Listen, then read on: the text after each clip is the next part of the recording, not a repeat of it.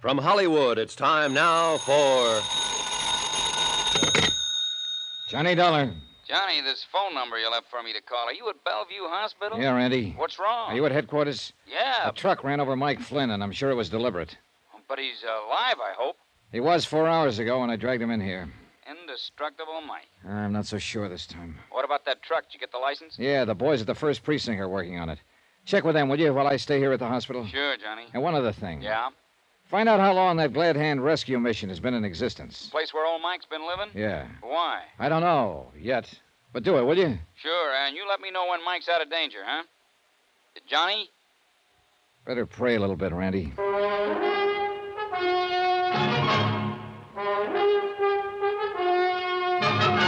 Tonight and every weekday night, Bob Bailey in the transcribed adventures of the man with the action packed expense account, America's fabulous freelance insurance investigator. Yours truly, Johnny Dollar.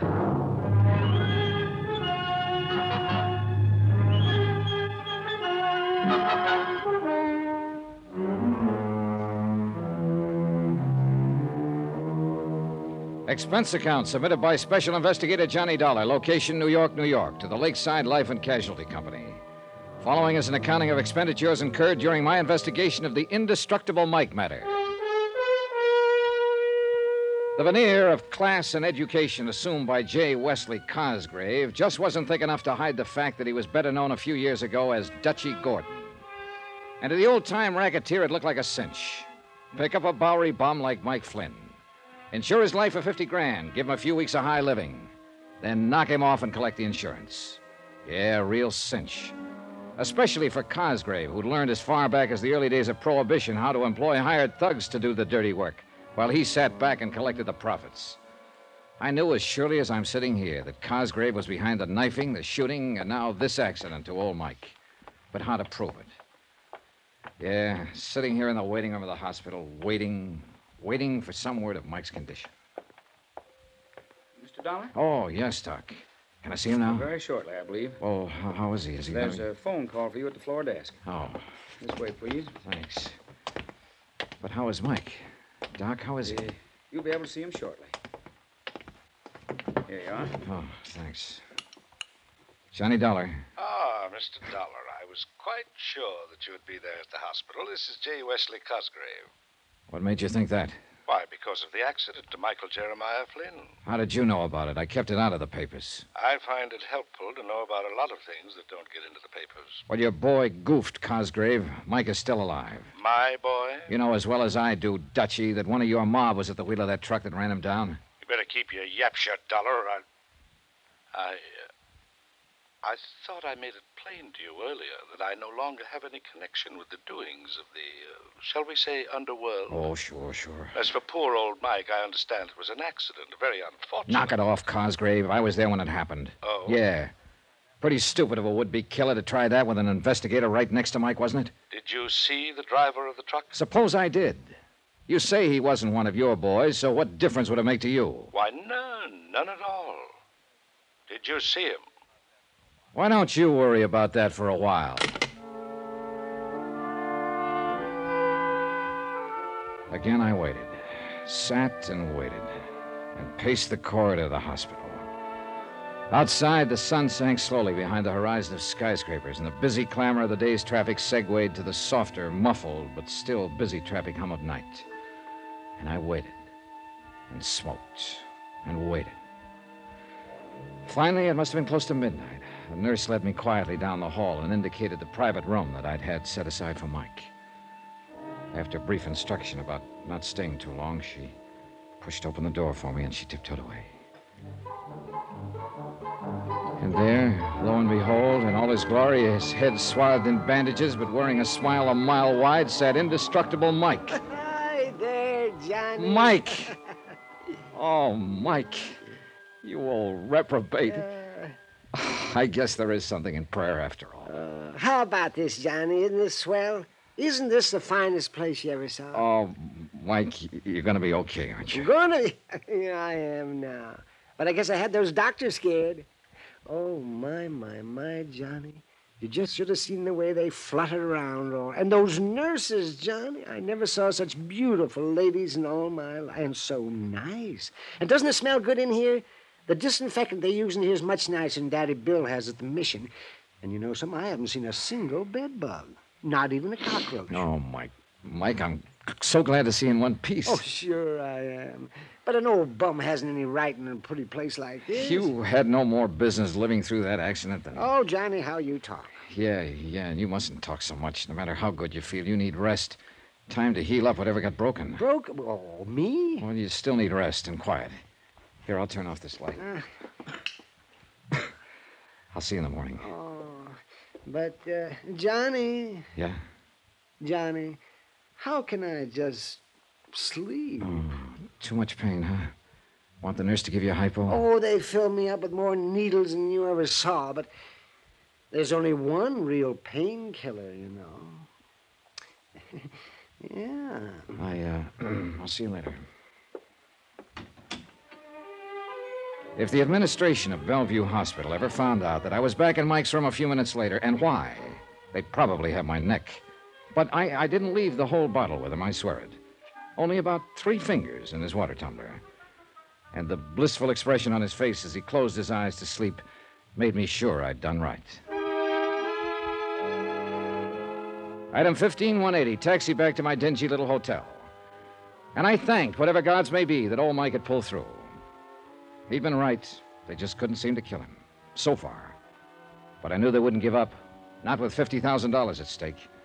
50000 more to line the pockets of Dutchy Gordon, who I was sure was just as much of a racketeer as ever, despite his present name of J. Wesley Cosgrave and his pretense of gentility. Because his henchmen had always feared to squeal or died violently before they could, the police had nothing on him. My job was to find one of the mob, make him sing. But how? I guess I was still thinking or dreaming about it when my phone rang the next morning. Hello, Jerry Dollar. This is Jerry. Dollar. Hello. Oh, oh, oh.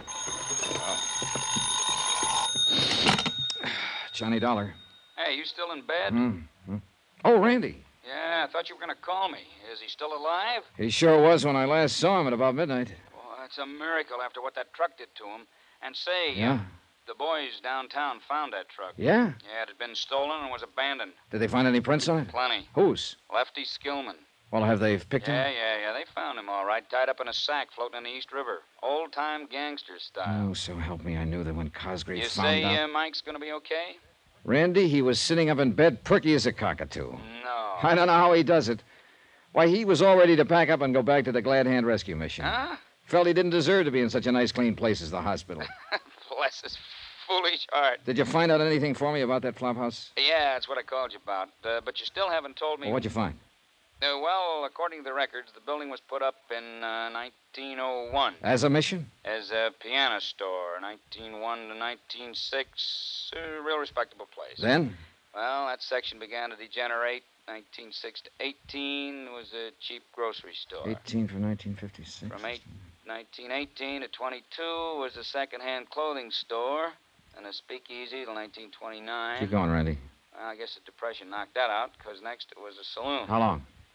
Let's see, uh, 1944. That's when William Grover Larkin took over the lease. Daddy Bell. Yeah, that's I right. knew it, Randy. I knew it. Yeah, what? Dutchy Gordon, alias J. Wesley Cosgrave, told me that he'd got a hand from that mission when he was just a kid. Hmm? That would have meant 25, 30 years ago at least. Yeah, it's only been a mission for 12, but. Hey, wait a minute. The lease on that property, when it was a speakeasy, it was in the name of Larkin, too. Add one more fact, Randolph, and you see what I'm getting at. What's that? Your own police files show Cosgrave was still in the rackets in 44. Yeah, but on a charge that we couldn't substantiate. Right. Tie him up. Cosgrave was a rum runner during Prohibition. Daddy Bill ran the speak for him since 1944. Whoa, whoa, whoa, now, boy. You're trying to build a case on purely circumstantial evidence. All right, but I think I can make it stick. Now listen.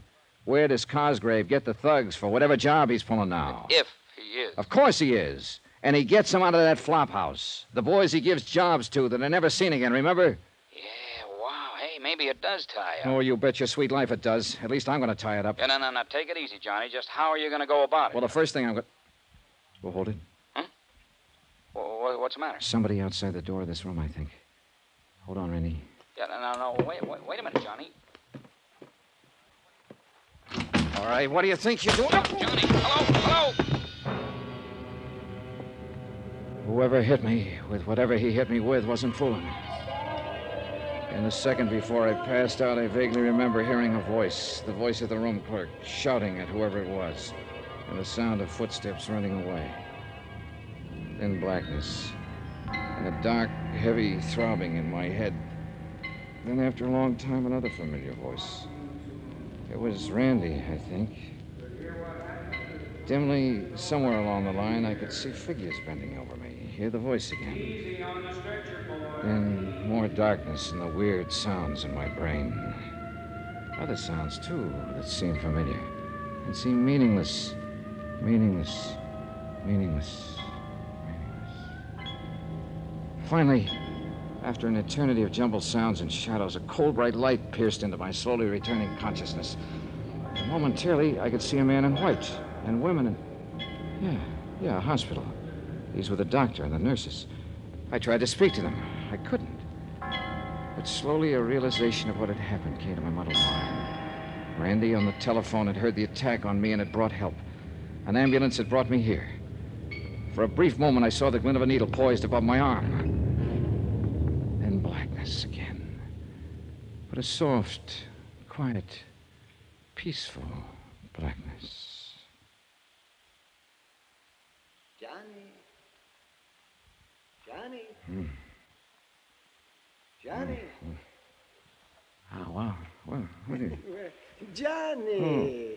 That's the Oh. boy. Wake up. Mike? That's right. Isn't it nice they put you in the same room with me? yeah. Oh, Mike. Your policeman friend saw to it. And he told me something, Johnny. And he's right. Hmm. You've got to be careful. They're out to get you, too.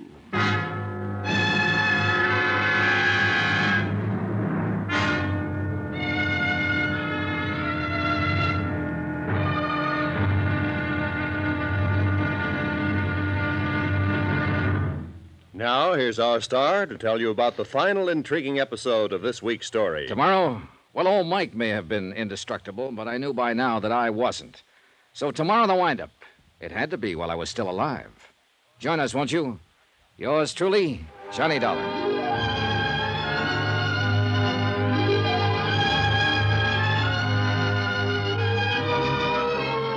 Yours truly, Johnny Dollar, starring Bob Bailey, is transcribed in Hollywood. It is produced and directed by Jack Johnstone, who also wrote tonight's story. Be sure to join us tomorrow night, same time and station, for the next exciting episode of Yours truly, Johnny Dollar. Roy Rowan speaking.